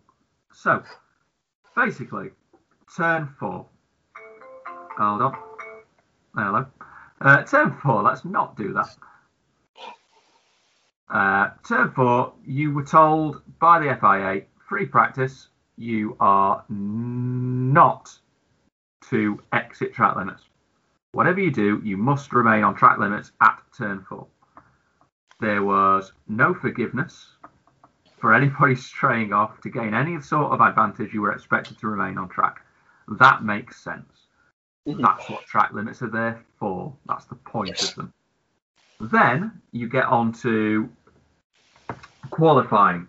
And again, the F I A's directive is you must remain on track. You are not to leave the track on turn four to gain any level of advantage in terms of your track time. Your track time will be uh, discounted if you've exited. Perez and Ricciardo. So Pe- Perez and Ricciardo. There we go. Yeah. If you exit on turn four, your lap time isn't counted. And then they come out with this directive for the race of, if you leave the track on turn four during the race, that is fine, as long as you do not gain an advantage on anybody else. Mm-hmm. Changing the regulations from qualifying going into the race. Now, I don't know where that decision's come from. And the reason I'm saying this is, while we've been talking, in the background I had a, a little video of Alonso battling with, I believe it was Coulthard, um, at Bahrain. I, I can't even remember if it is Coulthard now. It was that while back. But, um, watching again. Oh, it was with Webber, Alonso v Webber. Uh, two thousand four, Bahrain. Every single time they're turning turn four, they stayed within the track limits. And they stayed within the track limits because they're able to stay in the track limits. These are the best drivers in the world. There is no reason for them to need the runoff of turn four. So why has this decision been made that they can suddenly come off the track completely? Where's the rationale for allowing that runoff to be used? You're not able to just say if you don't gain a significant advantage over your opposition, because that doesn't make any sense. If you're gaining time at any point not driving on the track, you're gaining an advantage. It doesn't matter if you are ten miles behind the person you're against or if you are right behind them. That doesn't matter. You are gaining time that another driver isn't gaining because they're staying within the track limits that you, F I A, decided were the track limits. If you want turn four to be wider, make turn four fucking wider. Like, ugh. And don't decide that from the beginning of the race weekend to the race day, you're going to change that regulation. There was nothing that happened throughout the free practice or qualifying that provides a rationale for that decision. There was no danger being posed to any of the drivers not leaving at turn four. They were all safe to stay on track. There was no reason for it. Then you get to the race and you see Hamilton. And as you said earlier, thirty-nine times out of the fifty-six laps. twenty-nine. twenty-nine times out of the fifty-six laps. Left the track entirely. All four wheels off at turn four to give him a better run down towards, basically down towards turns six, seven, eight, nine. Um, And the stewards say nothing. Red Bull questions that decision. You know, our, our driver is staying on the track at turn four. This driver is not. What does the regulation say? Now, the regulation says Hamilton was absolutely fine. He's not gaining an advantage over a driver, depending on your view of what gaining an advantage is. I, my understanding is the F I A's view is that you have to be in the middle of an overtaking procedure to, for it to be classed as gaining an advantage. Um, yeah. So he's yeah. he's absolutely fine, and they say he's fine. So Red Bull gives the directive to Max. Okay, Max, uh, Lewis is leaving the track turn four every time. You are free to do the same. The F I A have now said, race stewards have said, you are free to do the same. Max, even to his credit, questions it. I mean, whether he should be questioning that after the race is a different matter. Says, are you, are you sure? Like, that's leaving track limits, are you sure? Red Bull say, yeah, that's from the race stewards, do it. So he does. And then he continues to do so during this overtaking procedure on Hamilton. Now, we saw earlier in the race, and I can't remember who the two were, I believe it was, was it Norris? Overtaking, I, I think he was overtaking Sainz? Not Leclerc, Norris and Leclerc. Norris and Leclerc. Leclerc left him no room. So Norris left the track at turn four, all four wheels off, not classed as gaining a significant advantage because he had nowhere to go. He had to leave the track, otherwise he would have crashed into him. So, yeah. Therefore, he was allowed to gain the advantage, and he overtook. Um, here's where we run into the issue. Looking, so I've watched it slowed right down. Verstappen has got nose in front of Hamilton. At yes, that he has. point in yeah. the overtake, he's overtaken Hamilton. Then he leaves the track completely. I think that's what it brings into question. Is that because he was aware of the fact, and when you watch it in slow motion, you can see Hamilton is not leaving him enough room to remain on the track with his rear wheels. If Verstappen hadn't left the track, Hamilton would have clipped him. And there's a question of how aware is Verstappen of that fact? How much of it is just driver memory because he's been leaving the track every turn, every lap, because that's the direction from the race stewards? And how much of it was just driver error and he put too much into turn four on the overtake and had to take the runoff? But whatever happens, I think Verstappen was right to give the position back. That that's that's a given. But um, I think a lot of this falls down on the race stewards. I think the wrong call was made, allowing that track infringement at all. I, I, I think I think I think so. Go, going with the, the, the Hamilton versus Verstappen, because that, that this is the big one. The, the, this decided the race.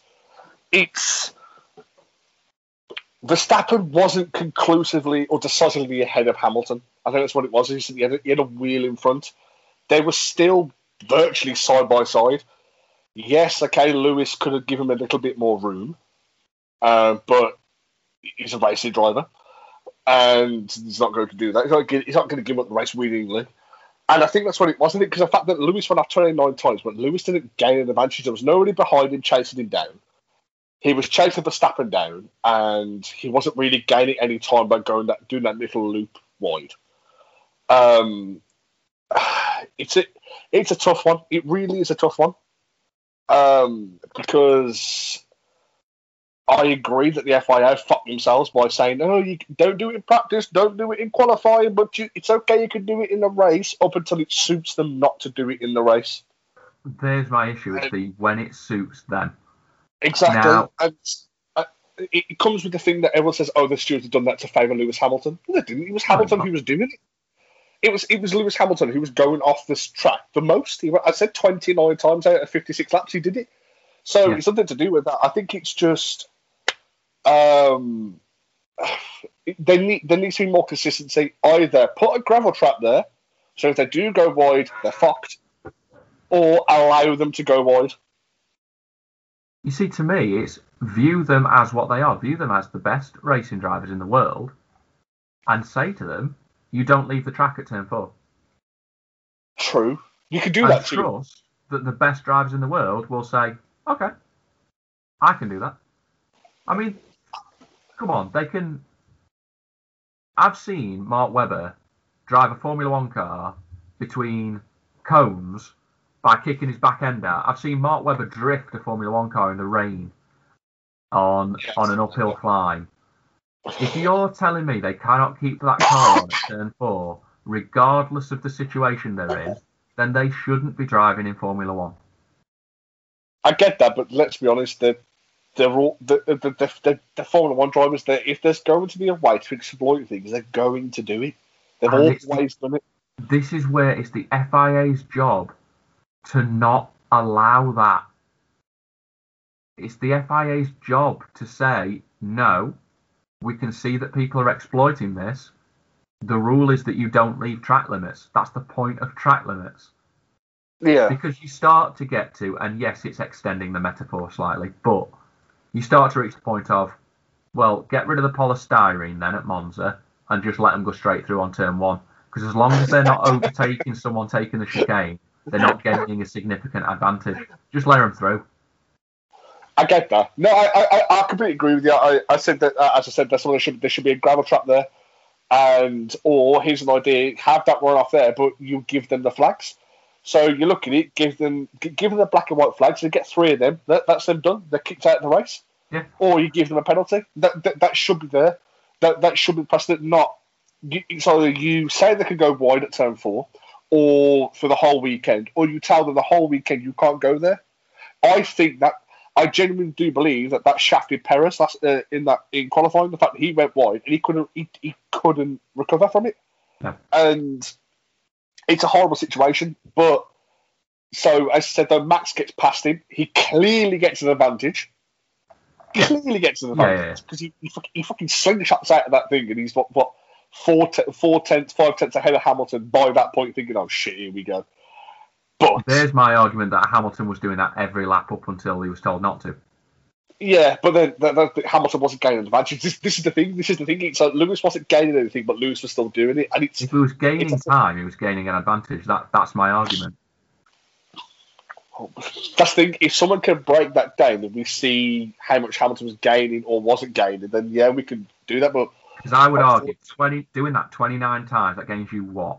If with the entire run down, then to turn eight, you're gaining about half a second a lap, I would say. Because it, you saw the, you, I mean, you just said yourself the speed that Max came out of turn four with. Uh, I would say you probably gained like maybe two and a half seconds, not not half a second, two point point two five of a second. Um, okay. So two hundredth of a second, something like that. Yeah, multiplied by twenty nine. Yeah. All of a sudden, Hamilton comes second. You add that time on to his lap. Seven, seven point two, seven point two five seconds. He'd have come second. He would have, because this, this is the thing. So, so as I said, the Max gets past him, gets that massive slingshot out of there, and he pulls away. But Max stupidly, stupidly let Hamilton go on a straight, which was the he should not have done it. He all he had to do was wait till the end of that straight, let him go on turn eleven, and he yeah. could have chased him down. Because he let him go on the straight, Hamilton got the slingshot, he got the continued run down to turn eleven, and then he was too far ahead then when we got back yeah. round to the main straight. Max could not close that gap, even with, well, at one point he lost the D R S. Uh, he actually went outside of a second. Yeah. But he just, yeah. I, I, I, I, how much did he shaft himself over, and how much did Red Bull make it sound on the team radio like it was very much a you do not, uh, you don't stay ahead, you give the position back. How much does that sound like you give the position back now, and how much does it sound like, well, it's, it's up to you, but at some point you need to give the position? Because he said at the end, I mean, we heard him on the radio to Horner saying, um, you know, why didn't you just let me stay ahead? I'd have taken the penalty. I'd have found myself five seconds. Yeah. No, How I, much of it was team dictation as opposed to driver error? Well, they they, they did tell him, and then they told him to let, let Lewis go, give, yeah. give the position back. And he and gave it Horner, back. Horner explained it away at the end as uh, it was a steward decision. It was steward direction from the stewards, not our direction. Yeah, no, it, it, it was. It, it's a, it's a, it's a, it's a tricky subject to talk about, because it, there's no, there, there's, it is a stupidness. The fact that it shouldn't have happened, it shouldn't have. But if, if it were a different driver, I think we would have seen a different result. If because it's Michael Schumacher back in the day was told to give that position up or face a penalty, I think not only would he have taken the penalty, he'd have found the five seconds. Because oh, gotcha. that's the makings of a seven-time world champion. Yeah, I mean, look at Hungary, twenty-five quali laps, and he fucking pulled out his arse. Yeah. And um, I, but think, you know, I think it shows, like we said, there's there's a level still of almost either overconfidence in his ability to gain that position back again, because he gained it so easily in the first place. Yeah. Or a naivety in, oh, the stewards have told me to do this, I need to do it immediately. Yeah. I mean, I, I generally do think if he did pull out, I think he would have I, I think he would have won the race. I really do. Um, yeah. But but Lewis Hamilton shows why he is a seven-time world champion, yeah. why he's won... Uh, why he's won all the races he's won, why he's led the laps he's won. He he, he drove like a champion, and if, tactically was tactically it was perfect by Mercedes. Mm-hmm. Uh, driven. There was no errors in his driving, and he just. Yeah. And let's not forget, driving a car that is not as good as that Red Bull. Yeah. It's not. If you ask me this season which car I would rather be in, I would rather be in that Red Bull. Yeah, no, I, I, I agree with you. I agree, I agree with you completely. I, I'd rather be in that Red Bull. It just looks more planted than the Mercedes, but yeah. it's, it, it's yes, it's all about the car, but about the driver as well. And Hamilton pulled out of his arse, and Hamilton wins the season opener for the first time in six years. Yeah, which. I hope isn't. I know. I know you like Hamilton. I hope it's not a sign of things to come. I hope we do see Max getting some yeah. wins, and I, I hope they take it down to the wire, because it's a bit makes us sound a little bit like my expectations are a bit too high. But I think we deserve that at this point. We do. No, we do. I completely agree with you. I mean, yes, okay. I, I want Lewis Hamilton to win the eighth. I want him to do it. Purely for to show that he he's the greatest of all time in that regard and everything like that, and also yeah. British pride. We can finally say to the Germans, we've got the best driver, so suck on that. And yeah, because he drives for a German team. That's based in the U K. Yeah, borders, borders mean nothing at this point. Look, let's not get let's not get bogged down with who's come from where with who.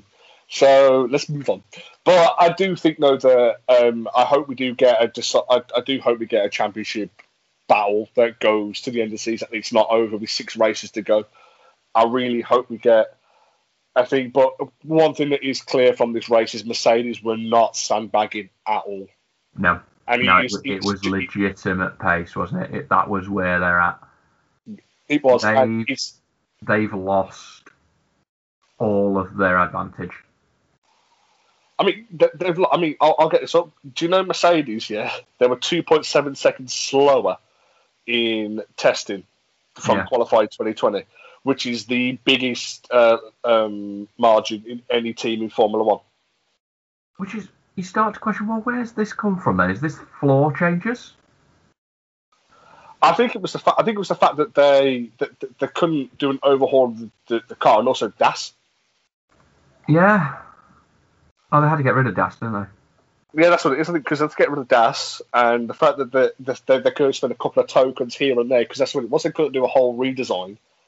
They were given tokens, and they could only pick a couple of things to design. You, do you know McLaren got no tokens because they changed the Mercedes? Changed the Mercedes, but the advantage of changing to the Mercedes made up for having no tokens. Exactly, and also that chassis is made for the Mercedes engine. Yeah.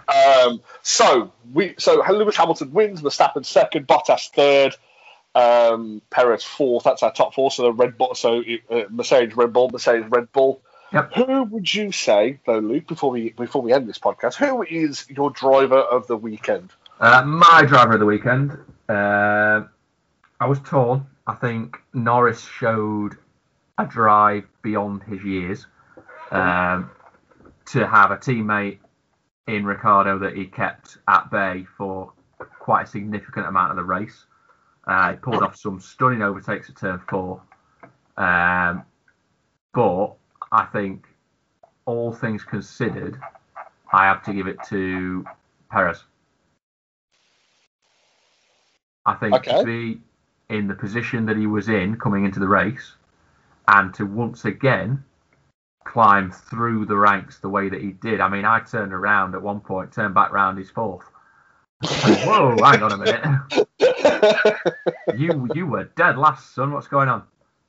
Not, yes, advantage being the pace of that car, but then you still have to have the man behind the wheel operating it at the highest level. And he showed himself to be a class above quite a lot of the field. Yeah, uh, he did. I mean, Bahrain isn't one of the most difficult tracks to make overtakes on. It's not.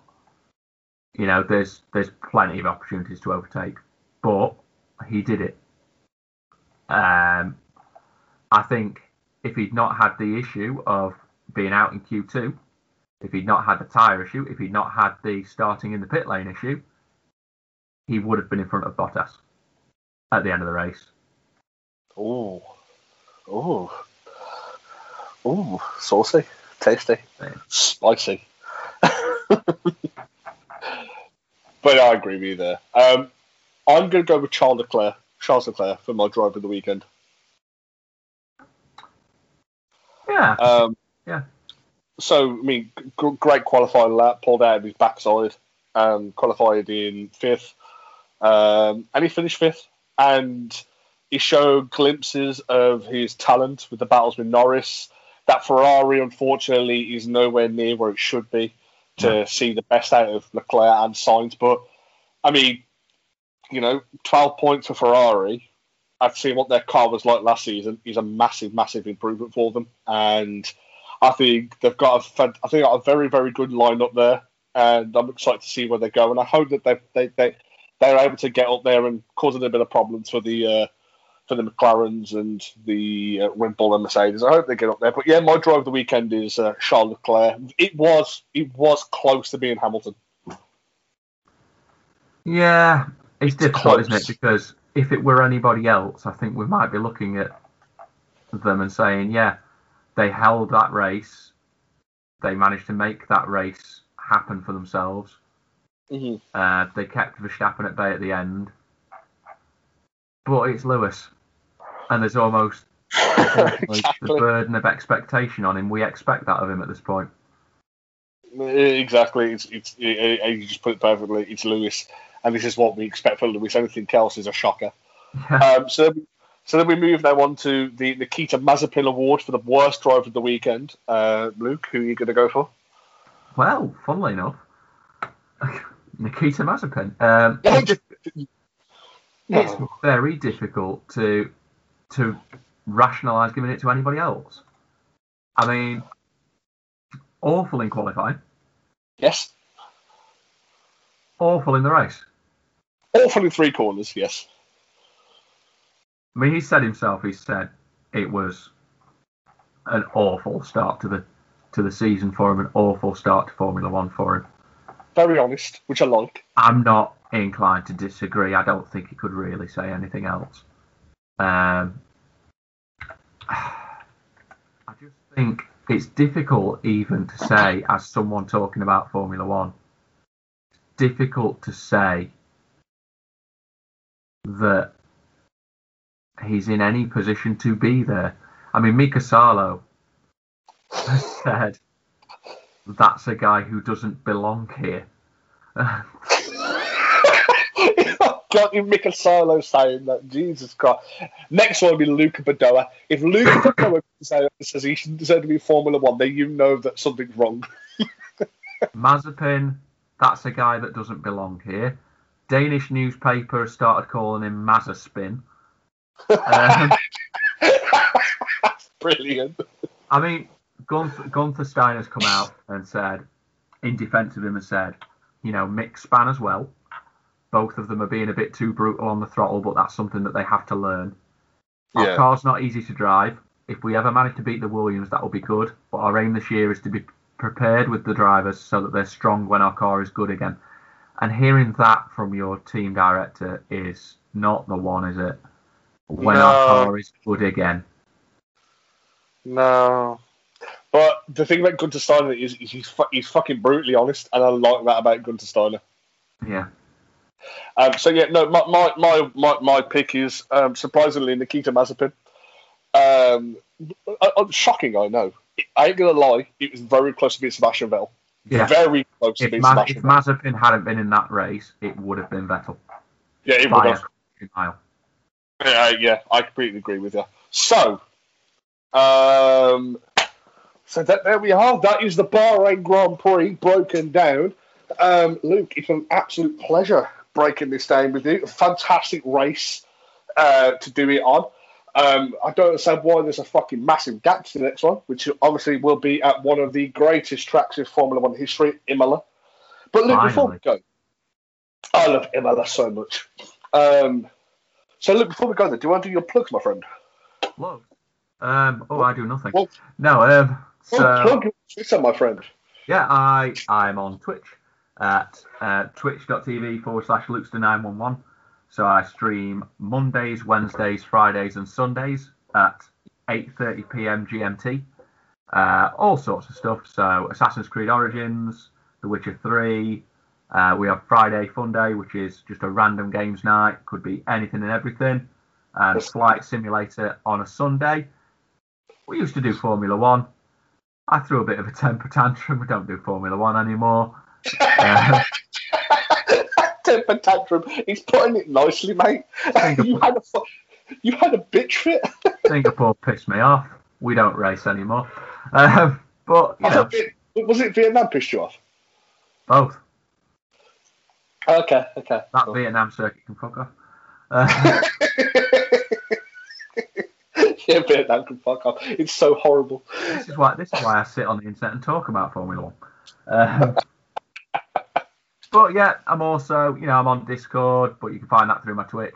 I'm on Twitter, but you can find that through my Twitch. Uh, generally, just hanging around, having a good time, taking the piss out of people. Yeah, Luke is so nice to people on Twitch. Doesn't say anything bad about people. Um, not mean at all. Oh, Luke, plug your stuff so I can talk shit about you. uh, no, but no, uh, you can find me on Twitter at r saunders nine nine five. You can find me on Twitter as well at, at saunders nine four nine five, where I play G T A and I shoot people in the dick because it's fun. Uh, you can also find Rogue Opinions at Rogue underscore Opinions. You can also find them on Apple, Spotify, Podbean. Uh, wherever you get your uh, podcast from. But Luke, until next time, it's been a pleasure as always talking to you, sir. Um, and I shall look forward to speaking to you about Imola. Yes, I will. I will see you on the nineteenth of April, which feels like a million miles away, doesn't it? It really does, man. It I won't really talk does. to you until then. No, no, I, I, I, I, I, I want nothing to do with you That's until the nineteenth. Like so. Yeah. Yeah, um, yeah, yeah, yeah. Do feel free to pop us your insights as well over Twitter. Uh, be happy to have a look at some of those and look at reading some of those out next time round as well. Um, but Definitely. Have a have a good break, three week break from the Formula One guys, and we will see you on the next one. We will. Bye bye. Oh, Luke doesn't say goodbye. Bye. Bye.